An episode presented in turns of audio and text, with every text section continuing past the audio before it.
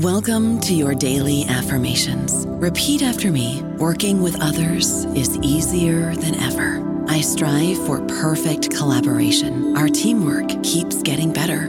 Yeah, affirmations are great, but Monday.com can really get you the teamwork you desire. Work together easily and share files, updates, data, and just about anything you want all in one platform. Affirm yes to start or tap the banner to go to Monday.com. When you visit Arizona, time is measured in moments, not minutes. Like the moment you see the Grand Canyon for the first time. Visit a new state of mind. Learn more at hereyouareaz.com. Hello, everybody. This is Marshall Poe. I'm the editor of the New Books Network, and I'd like to tell you that we have a new and improved website. It has two new features that we think you'll love. One of them is a vastly improved search engine so that when you type in keywords, you'll get a bunch of episodes really quick. The other is the ability to create a listener account. And in that listener account, you can save episodes for later listening. So you can create a kind of listening list. We think these features are neat and we think you'll enjoy them. Please visit the site today.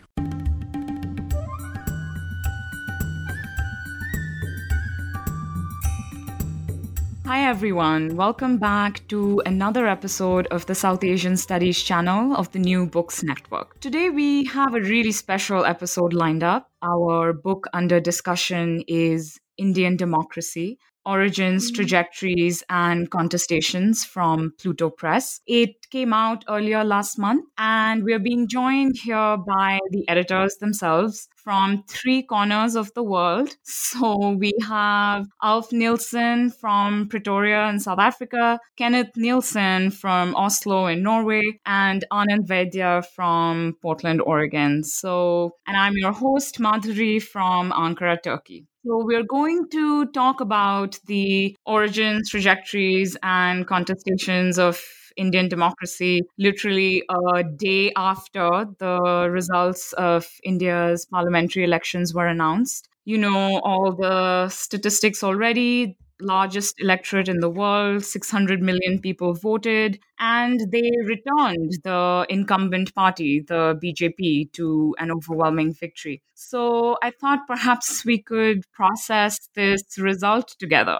Narendra Modi, India's Hindu nationalist, authoritarian Chaukidar, as he liked to call himself frequently during the campaign, is back in power after five years of warmongering and the catastrophe that was demonetization and cow vigilantism. And then you had the questionable delivery on all his Achhe promises, except perhaps, you know, the 100 million toilets. So Alf, Kenneth, Anand, you just edited this book, right, on Indian democracy, which is a collection of essays and conversations between academics, journalists, and activists. You tell our listeners what did we just witness, but perhaps start with how the book came about, the origin story of the book, so to speak. Right. Well, if I may start, the origin story of the book uh, relates to a project that uh, the three of us carried out together uh, from 2014 to, to 2018, um, which was a project that aimed to develop a new research agenda around the whole issue of how social movements and state formation uh, are linked together in and through Indian democracy. Um, and as part of that, uh, we uh, we organized a symposium that took place in Oslo in um, October 2017, uh, where what we wanted to do was to take a critical look at uh, Indian democracy from a number of angles uh, at seven decades um, after after independence. Um, and uh, and what we have here today, this book is is a product of that. It's a product of um, of, a, of uh, the the kind of critical engagements that we were fortunate to to have in Oslo. So that's where the the book comes from. And you know, having sort of edited this book and compiled these essays together of course you know you have in your conclusion a sort of looking forward to what the summer 2019 elections might bring and you know what that critical juncture will really reveal about the contestations the trajectories and here we are so how have you been processing this uh, massive electoral mandate for the bjp in light of the book?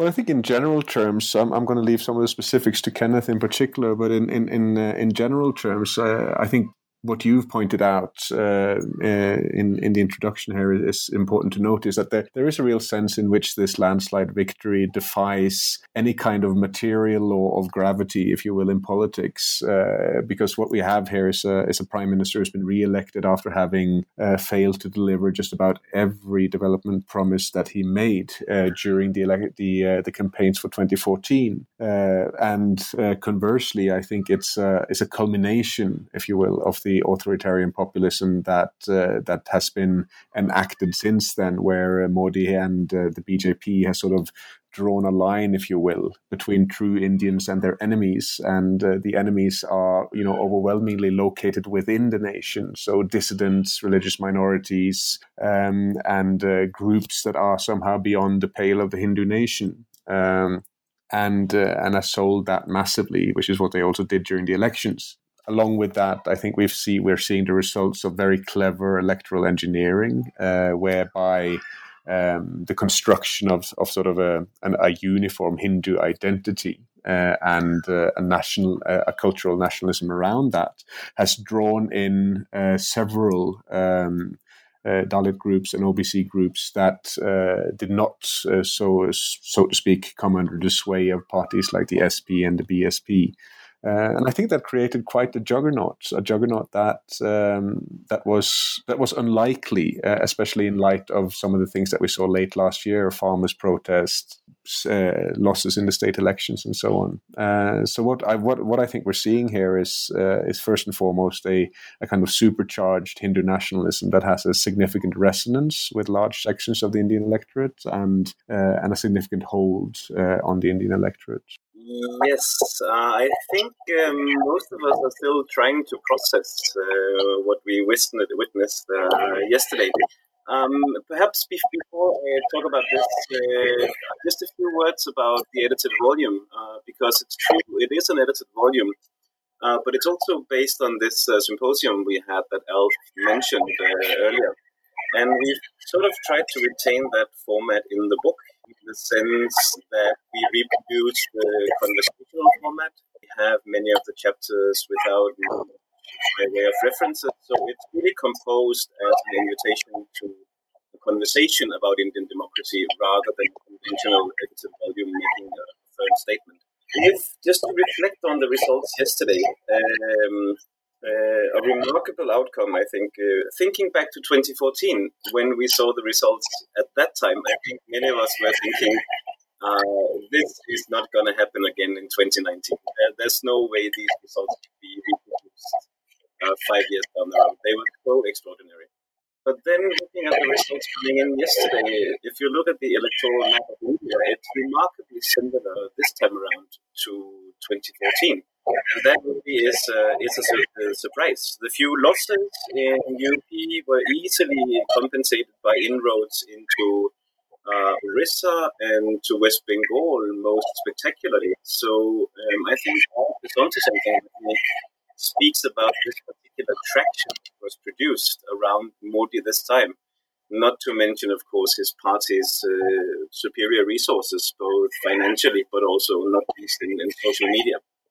Anand, do you want to chime in? Yeah, I would just I would just add something. I mean, on top of everything that Alf and Kenneth have said, I would add something that we we discussed in the book and that we've discussed among the three of us. Um, is this is this sort of larger um, Gramscian project of the RSS in the context of which all of this needs to be understood? Um, that I mean, the the sort of long march to the institutions that they've been carrying out, um, and the and the cultural project of the RSS that that it's not that the BJP is not a party like the Congress in that when the Congress loses, it, it's nothing. But when the BJP loses an election, it sort of falls back into this much larger organization, um, which has been priming people. This is something that a number of people pointed out recently. Aijaz Ahmad has written about this. Um, Vinod Jose was saying this on Twitter today, actually, um, that they've they had editors ready to go. I, I, remember in the in the run up to the 2014 election, all these editors, including Siddharth, Siddharth Varadarajan, who's in the book, um, lost their jobs as more Modi friendly people were put in their place. Um, but I don't think we've. I think the scale of the civil society project of the RSS is something that we really need to grapple with. Um, uh, in, in terms of the larger cultural transformation that's taken place that allowed the con- consolidation of this block that Alf is, Alf is talking about. I think to add to that, uh, just just uh, a, a, quick thought is, of course, that uh, I mean, Anand is absolutely right in pointing out this, and and but what's happened, sort of in addition, uh, I think around this of the of the well since 2014, it happened already during the election campaign. There is, of course, that. Um, the parliamentary side of the Hindu nationalist uh, Hindu nationalist project, uh, in the form of the BJP, has um, has really uh, has really also sort of drawn in social groups that previously uh, had a more tangential connection to it, and and uh, because we have to remember, after all, that um, you know, in terms of electoral politics, the BJP has been grounded primarily in sort of upper class, middle class, urban groups that that are not that significant a force uh, in well in an electoral democracy. So so it's that sort of consolidation of, um, uh, if you will, around around the electoral side of things is also extremely significant right now. Just you know, um, going back to Anand, what you just said about the RSS making deeper inroads into you know the social fabric of uh, India, so to speak.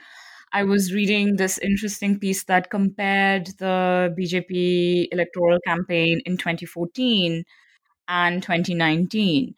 And what the observer zeroed in on was how five years ago the BJP was almost entirely silent on the communalist front.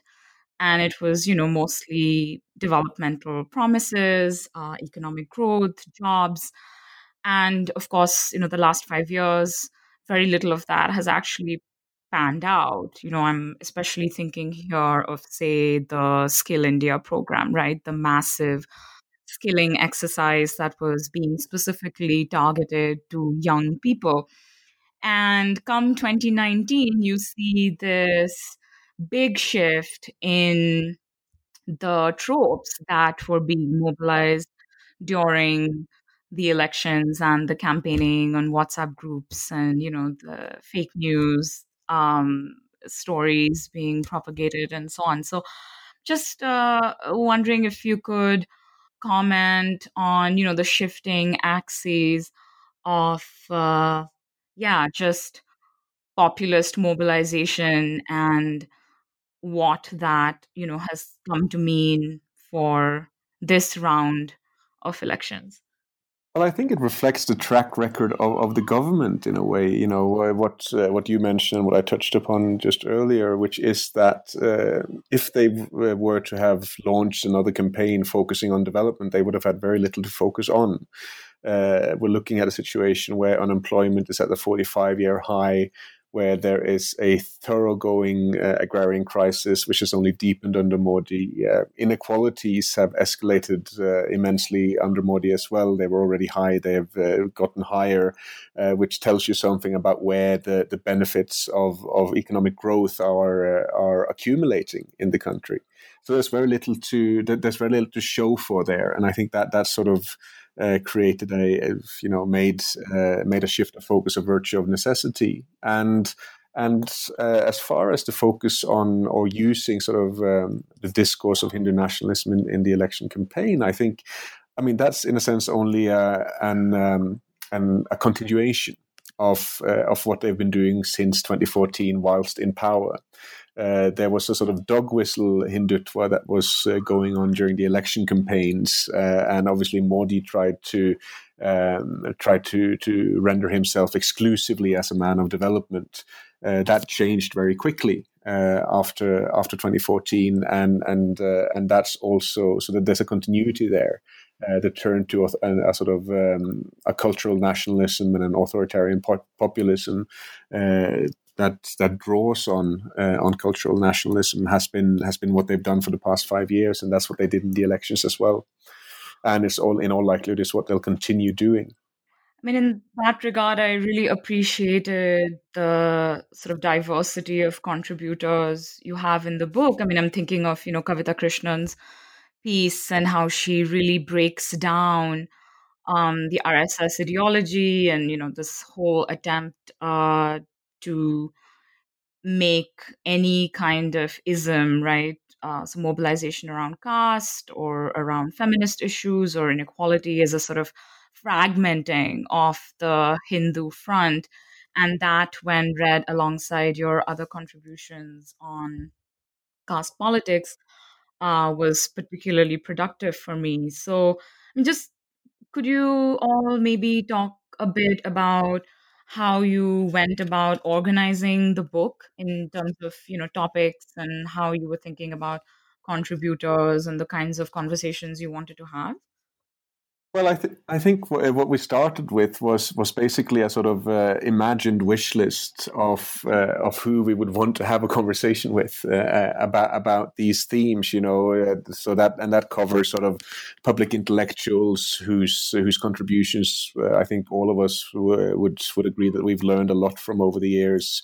Um, activists whose um, whose you know courage, sheer courage in the context of Modi's India, one one can only admire, and, and scholars that one has also that one have also learned from over the years, and uh, and I think that that's that's created um, that that's that's come together quite nicely, and uh, and and also the fact that we we uh, we tried to promote a sort of um, open conversational style around this uh, in order to to to in order to reflect the fact that these are public issues of, of quite great importance.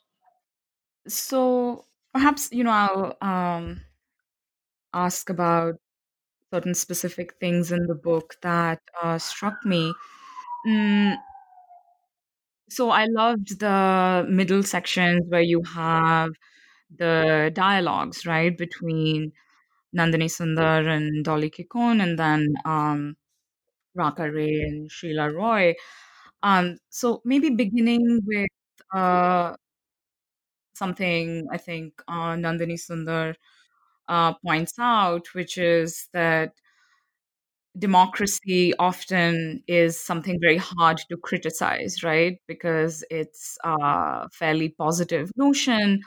But the fact remains that, you know, much before the BJP were even in power, for large swaths of the nation, democracy was not um, a material reality in any sense. And so she talks about how democracy often feels like a form of surrender and that it forecloses alternatives, uh, political alternatives. So, could you, if any, any, any of you, uh, speak to you know the the groups, the communities, the regions who have you know been silenced and sidelined um, long before the BJP were even in power in, in a kind of systemic uh, sense? Uh, Anand, this might might be very well put to to, to, to address that. Uh, I mean, yeah, I I think that's a, that's a good point. That um, it's something that came up in the book. It's something that we've talked about among the three of us um, a great deal as well. Uh, that in a sense, what you're seeing with the BJP in power is an extension of techniques that were already um, that various regions and communities at the margins of of the Indian state have experienced for a long time, um, and that it's all sort of been available to the state um, since 1947, if not before. Um, as for the place of democracy, as as the sort of figure under which these um, these forms of coercion are practiced. Um, I, I, guess that's just been that's been brought home sharply today. Uh, I'm, I'm trying to remember exactly what Nandini's point was in that in that essay in that conversation. I can uh, uh, quickly read it out. Um, so she basically says, so you know, after recounting an instance of an interlocutor who was forcibly made to surrender as a Maoist sympathizer. Um, you know, she talks about how, and I quote, for me, democracy at large is much like the idea of surrender. We don't know how to officially find a way of saying that. What we have now is not democracy. It's much harder to reject something that's positive sounding because people invariably ask what else you want instead. and you know they Dolly Kikon and uh, Sundar conclude that dialogue sort of talking about a politics of hope and alternatives, right? Something that sort of goes beyond the aperture of what democracy has served for um, marginalized communities, so both Adivasis in central India and in the Northeast. And I thought that that was so powerful to actually have in a book that, you know, is interrogating democracy, right? To go beyond its sort of very terms. I mean, this is sort of the tension that that comes through the book. It comes through all of our work. Uh, is that yes, exactly? Democracy. The, the terms of Indian democracy have been used to stifle democratic claims upon the state and upon the um, upon the economy, upon whatever. Um, and yet, those same terms have been used to create openings for further claims um, uh, by the people who it's excluded. Um, that it it works. It's this, it works in both directions always, and we're seeing. I mean, in light of of yesterday's election results, I think it's it's tempting to sort of write off the whole enterprise. Um, but I, I mean, even I mean, in, in my work, um, in in with uh, landless forest dwellers um, in Uttar Pradesh, people who are unarguably the victims of um, dispossession through democracy, um, they've used the the sort of terms and institutions of of democratic electoral politics to make you know certain inroads. Yeah, if, if I can jump in there as well, um, I mean, this is a, this is a sort of uh, an ambiguity, I guess, that, that we were trying to capture with, uh, you know, both with the symposium that the book comes from and in the book itself, which is uh, the sense that there are both limits and opportunities uh, at play in Indian democracy. Uh, the limits are very much uh, a result, uh, as we tried to to bring out in, in some of the in across the contributions rather in the in the start of the book that looks at the historical origins of, of Indian democracy. these are limitations that are grounded in the kinds of class based control and the kinds of caste based control and power that have limited the real workings or the substantive workings of, of Indian democracy in, in important ways uh, over the years. And, and it's important to reckon with those uh, because otherwise you're, you're, you're left with the kind of narrative that, that sort of uh, that would suggest that if only uh, one was to have an India that isn't ruled uh, by Hindu nationalists, all would be well. Uh, and, and that would, of course, be far too, too simplistic. I mean, the, the, the, the inequalities that have deepened under Modi have, have been there for a long time. It's just that they've been turned up to 11 uh, the kind of uh, you know communalism is of course has a long history and its use in electoral politics has a long history, but it's been turned up to ten uh, even the UPA was uh, was no stranger to coercion uh, in relation to dissidents and social movements. But again, it's been intensified uh, under the current dispensation. So, so there's something about maintaining those two, two sort of, or, or maintaining a, an awareness of that contradiction. I think, uh, which runs through the narrative that we're trying to bring uh, bring to bear, if you will, or to bring out about Indian democracy, and and that also has ramifications for how we think of the current situation. I mean, I, to be honest with you, I was one of those who, who were hoping to to say in the aftermath of the election that, well, now that uh, Modi is no longer in power, perhaps we can uh, move on from talking about uh, constitutional democracy being at risk and instead uh, what it would take to address some of its uh, significant social deficits. You know, the fact that subaltern groups and subaltern classes um, have not been able to win uh, significant reform uh, within uh, the parameters of Indian democracy. But that's not a luxury that that the elections have left us with.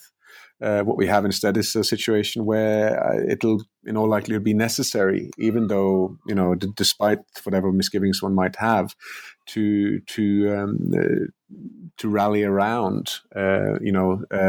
India's constitutional democracy in its in its sort of simple liberal form, if only to ensure that there is a space where underprivileged groups can build their movements uh, and and can build opposition to to to the powers that be. Yeah, exactly. I think I think that I mean to make a pitch for the book, um, I think the the project of the book seems to me even more important now um, to go back to the founding moments, um, to look at the compromises that went into the constitution, that went into the question.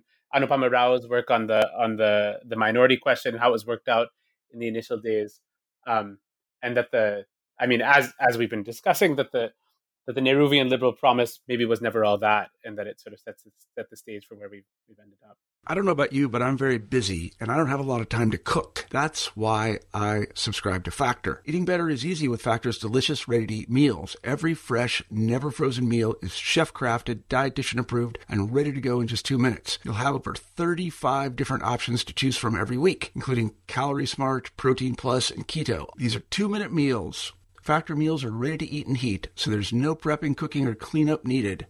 They're flexible for your schedule. Get as much or as little as you need by choosing your meals every week. Factor is the perfect solution if you're looking for fast, premium options with no cooking required. Sign up and save. We've done the math, and this is important. Factor is less expensive than takeout, and every meal is dietitian approved to be nutritious and delicious. Head to factormeals.com slash NBN50 and use code NBN50 to get 50% off. That's code NBN50 at factormeals.com slash NBN50 to get 50% off. If I may just uh, return to that conversation between uh, Nandini Sundar and Dolly Kikon. Um, being at the symposium, I thought that was, was a beautiful conversation, which I think was uh, centered around the particular kind of experience that they have working uh, in central India and the north, but also really interrogating uh, the power of the words and the concepts that we have when we try to look at uh, Indian democracy, Indian politics more, more broadly. And what is it that a term such as democracy, in a sense, does to the kind of debate that one can have about uh, either yesterday or in light of the current elections. Um, and I think to return to the book, um, we retain this conversational format in the book as well. And I think that has uh, some advantages in terms of reproducing the tension that one finds in contradicting positions uh, in a book uh, as well.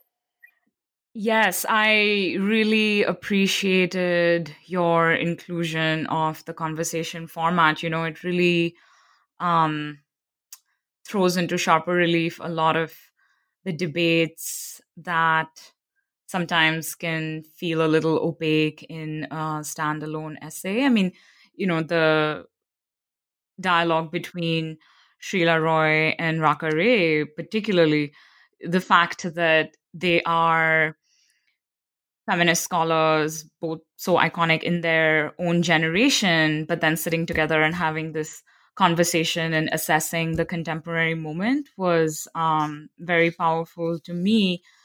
And actually, that reminds me, I have this written down. So, uh, Srila Roy at one point, you know, talks about how with the advent of NGOization and neoliberal femini- feminism. um, she calls it this uh, mode of governance feminism, right? Where there is this increased uh, attempt to find a feminist space through law. And you have activist lawyers, you have um, everything from um, so called feminists on the streets baying for the blood of uh, rapists, but also a more productive conversation on what the law really can offer for uh, women's rights in India. And, you know, I was thinking this, putting this conversation against your earlier section on consti- the Constitution and you know what Anand was uh, saying just earlier about the compromise, the compromises that had, you know, were already at the heart of uh, the very writing of the Constitution. And so, I don't know. I was thinking, so is the Constitution the last bastion where you know, almost like the wall in Game of Thrones, where the ultimate battle is going to be fought, because you know what what's going to stop the trolls what's going to stop the yeah the vigilantes the the riots the violence the is is that is that the wall? Is that where we all have to kind of line up? Well, I think it's important to remember here that uh, you know sort of constitutional democracy doesn't doesn't lend its protections to uh, to subaltern groups without those groups actually actively taking it. You know, it, it's it's sort of that fundamental lesson that that rights are in fact not given; they are taken.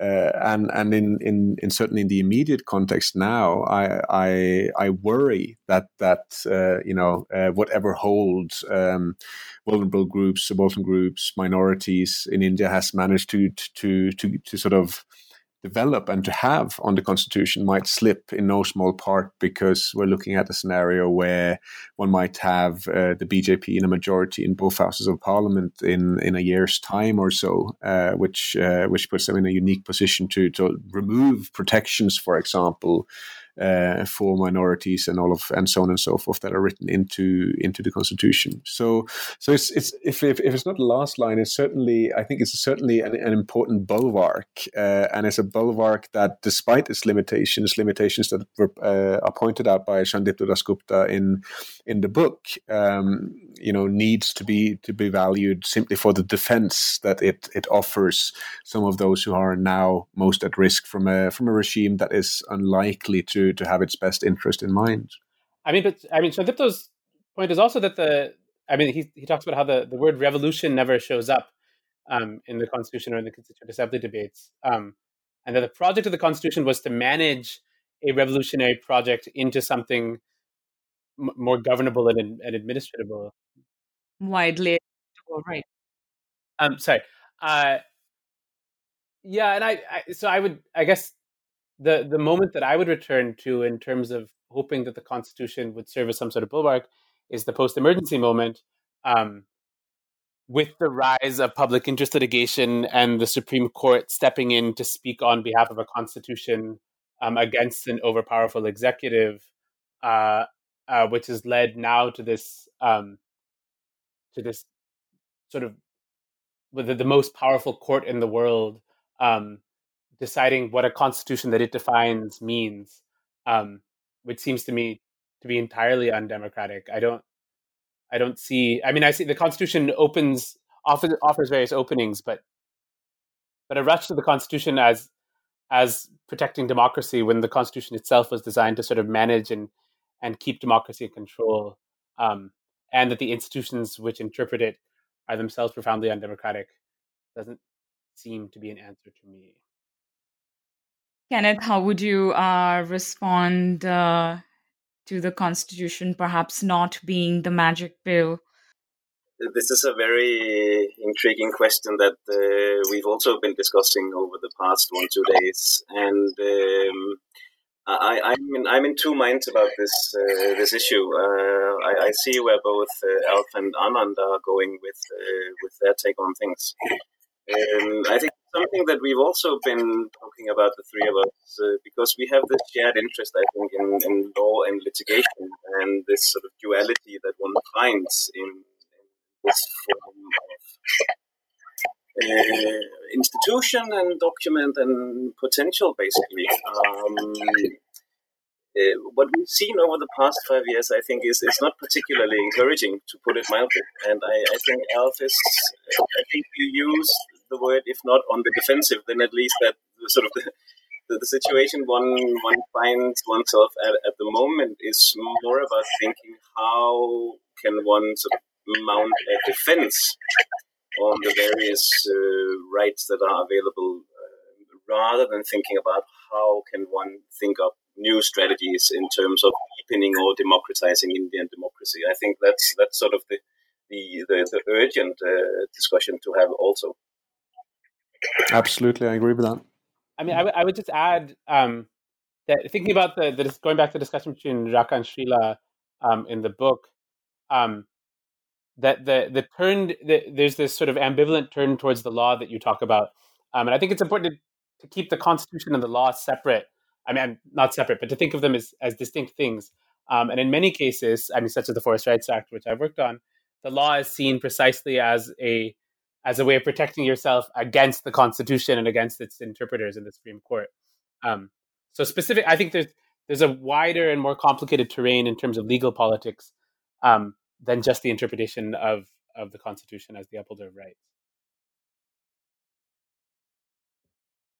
So, you know, given the interesting uh, format of the book, and, you know, you also indicate in your introduction that you envisaged a wider audience for this volume. Am I correct in presuming that? Oh, absolutely. Yes. Yes. this is a book that's written very much or put together very much uh, as, as a contribution to critical debate in the public sphere rather than than simply sort of to be of academic interest so yes And how have you, you know, in the last month, um, seen the response, and particularly, you know, against yesterday's results? How do you hope the book will be read and carried forward in the public space?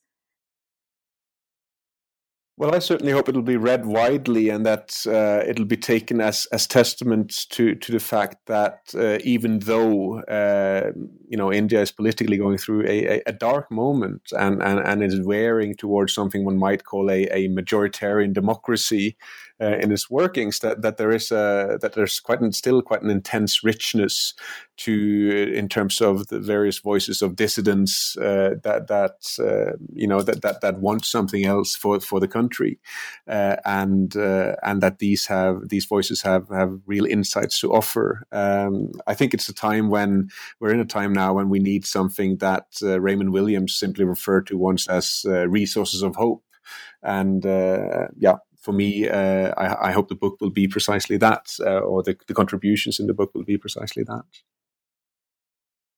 In that a lot of the sort of challenges or you know conflicts that we are witnessing aren't necessarily just 5 years old or 10 years old but rather have you know deep seated histories behind them Oh, absolutely, that too. Uh, again, it's it's it's the thing about keeping you know two ideas in one set at the same time without losing the plot, so to say. You know, that being aware of the demands of the moment and and the sort of the perils of the moment, which which I think Kenneth was absolutely correct in, in sort of pointing to the fact that uh, we're we're now talking about uh, a conjuncture in which there are some very sort of fundamental basic democratic freedoms that are you know at, at real risk. And and that perhaps is the overwhelming need of the moment to address that. But on the other hand to to not lose sight of the fact that um, the fact that there are deeper uh, deeper oppressive structures to grapple with. And and that might be something that isn't just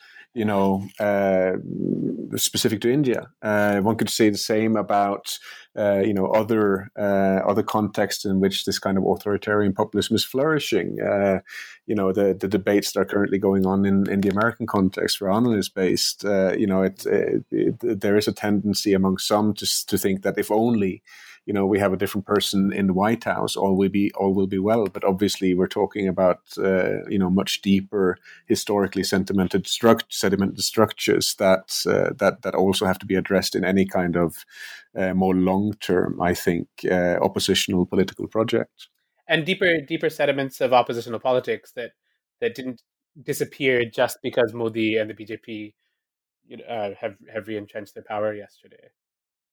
Yeah, if I may just uh, just add to this because I, I agree completely, and I, I think the uh, Anand mentioned our, our Gramscian approach that underlies the book, however implicitly, and we also I think use the idea of the conjuncture very seriously, in the sense that we think about these longer historical structural processes, but also the significance of individual action in the present.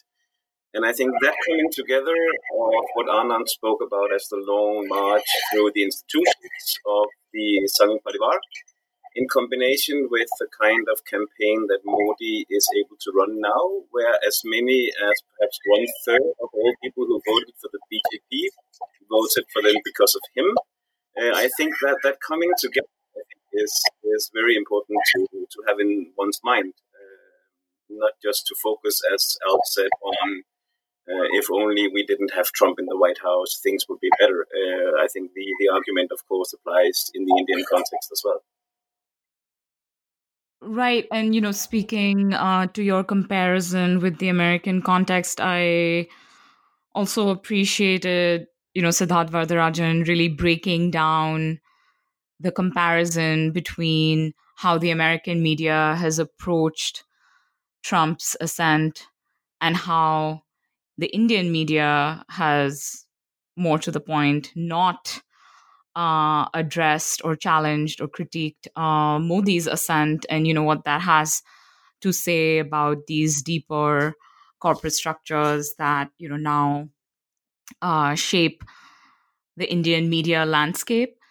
And I, you know, as we are sort of moving towards our conclusion, I thought I'd invite each of you to maybe just uh, reflect a little briefly on you know the 60,000 WhatsApp groups that were at the forefront of the BJP's electoral machinery, right? I mean, you have like that's people's jobs now to sit at a desk with a phone and send out messages, all false, of course, uh, about the martyrs who died in Pulwama, the origin of the Hindu nation. I mean, you name it. And I think that's perhaps the new part of the old structures of oppression, right? The new ways in which they're manifesting themselves in our present. So while I, you know, appreciated Varadarajan's contribution, I think I would have liked to see more analysis of this sort of post truth you know fake news moment in India right now. So well, let, let me start by, by saying that I, I think uh, what we're looking at in terms of sort of the BJP's IT cell and the extensive use of WhatsApp and other forms of social media is, I, th- I think it represents the, the, sort of the next lap, if you will, on that long march uh, through the institutions that, uh, you know, the RSS and the Sangh Parivar has been conducting for an awfully, awfully long time. And and uh, and the thing here is, of course, that they're they're ahead of of of the rest of the bunch uh, by by miles and miles, and it's given them an edge. And uh, one of our contributors, Subir Sinha, has. Uh, uh, has done extensive work on this uh, more recently, uh, and his argument is, of course, that um, uh, the the use of social media, the use of WhatsApp, and so on and so forth, uh, actually plays an incredibly important role in building the hegemony of Modi and the hegemony of of the BJP. You know, it's it, that, that's where a significant amount of the production of that political project and uh, the anchoring of that political project in popular common sense actually takes place. Um, and uh, what's worrying is, of course, if we then, uh, or you know, uh, creates additional worry in me at least, is that when we see uh, that uh, this is such an arena for the spreading of fake news, of sort of post-truth narratives uh, about India, its history, its future, whatnot it adds extra anxiety for me when we then consider that institutions that uh, should be dedicated uh, to the production of truth and so on and so forth whether that be you know universities cultural institutions uh, civil society institutions uh, in india and so on and so forth are also being saffronized right? These are institutions that are being suffused with uh, with bjp sympathizers bjp members people who have uh, you know proven themselves to be loyal to modi and so on and so forth and and that's a real challenge you know that's uh, that's something to be taken very seriously and it speaks again to the the distinctive project of the rss um, versus the Congress. That there's nothing equivalent. There's no the Congress doesn't have a cultural project in the same way. The Con- Congress doesn't doesn't have its own sort of cadre of intellectuals and editors that it can send out there. It has it has critical sympathizers um, who we can all name, um, but nothing like this. The, the, the, in, in a sense, the Congress and all of us are being are being totally out. I think there's there's a danger the day after the election of sort of reverse engineering the election and and seeing all signs leading to a, a place that we didn't see them leading to a week ago. Um, uh, but but just to sort of to take into account that larger project um, seems critical at this moment. If I can just jump in uh, with regards to social media, um, I've worked in, in West Bengal for a number of years, and conventional wisdom about West Bengal politics uh, since at least the left government, but perhaps also before, was that the road to power was real physical control and presence in the villages to the greatest extent possible. Uh, that's how the communists consolidated, and that was, in a sense, also the kind of organizational form that Mamta Banerjee was trying to replicate when she came to power 10 years ago.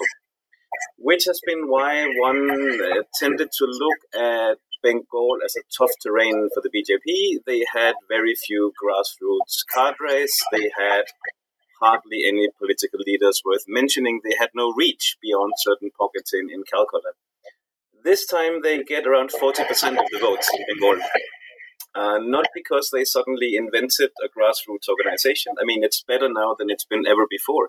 But because of the way you can reach people massively also via social media, uh, which costs a lot of money, of course, to have that kind of organization built up, but which the BJP was able to pour into Bengal this time. And they earned a jump from uh, from a mere ten percent at the most recent state assembly elections a couple of years ago to forty percent this time. Yeah, I mean, the sheer scale of the BJP's IT operations is, uh, yes, frankly, quite uh, terrifying. Um, so, you know, as we start wrapping up, I thought I'd ask you about any future projects that you have collectively, individually, you know, as we all try to process what just happened and then our sort of political projects going forward, right? How to um, rebuild, reinvigorate, rethink well, for us, for the three of us, there is there's a there's a book project that's that's making its way uh, along at a at a leisurely pace, which is looking at uh, law and state formation and uh, sort of the evolution of, of democracy in India from 1920 to the present. And and uh, you know, with yesterday's result, we certainly have uh, a lot of hard thinking to do around that and and, and around I think you know how to how to grapple with uh, what kind of moment this is in in modern Indian history.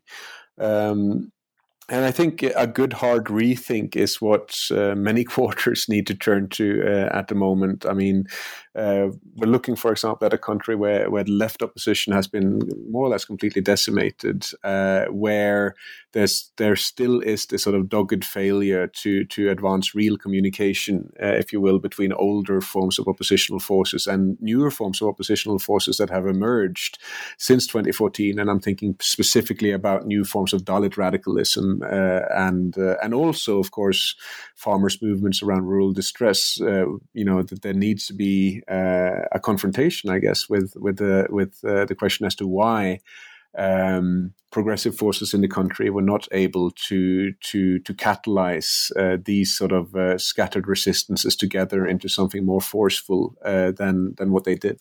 Um, I mean, one thing that I this is this is not a concrete project, but it's something that we've discussed among the three of us. Um, I think the one thing that doesn't come through in the book necessarily is the relationship between the mode of accumulation um, or or capital in general and these various political projects. But I think it's critical right now that the BJP just so much so much better funded than any any quarters of the opposition.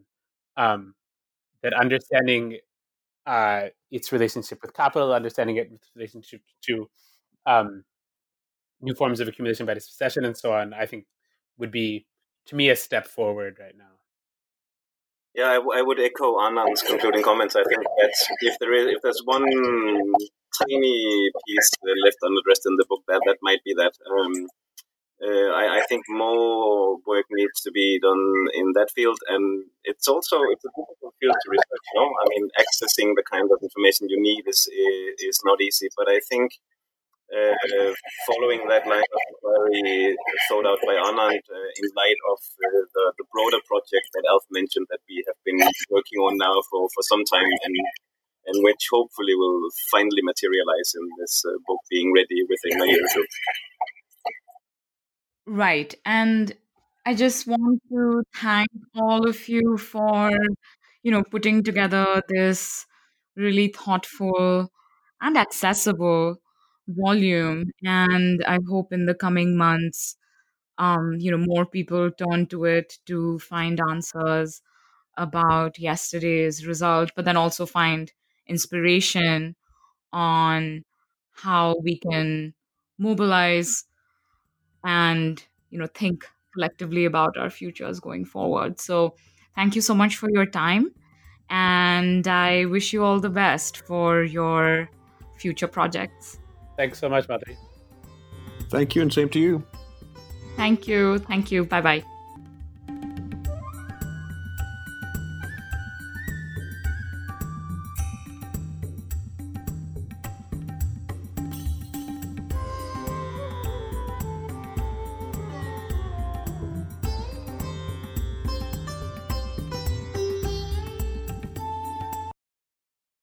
Judy was boring. Hello. Then Judy discovered ChumbaCasino.com. It's my little escape. Now Judy's the life of the party. Oh, baby, Mama's bringing home the bacon. Whoa, take it easy, Judy. The Chumba life is for everybody. So go to ChumbaCasino.com and play over 100 casino style games. Join today and play for free for your chance to redeem some serious prizes.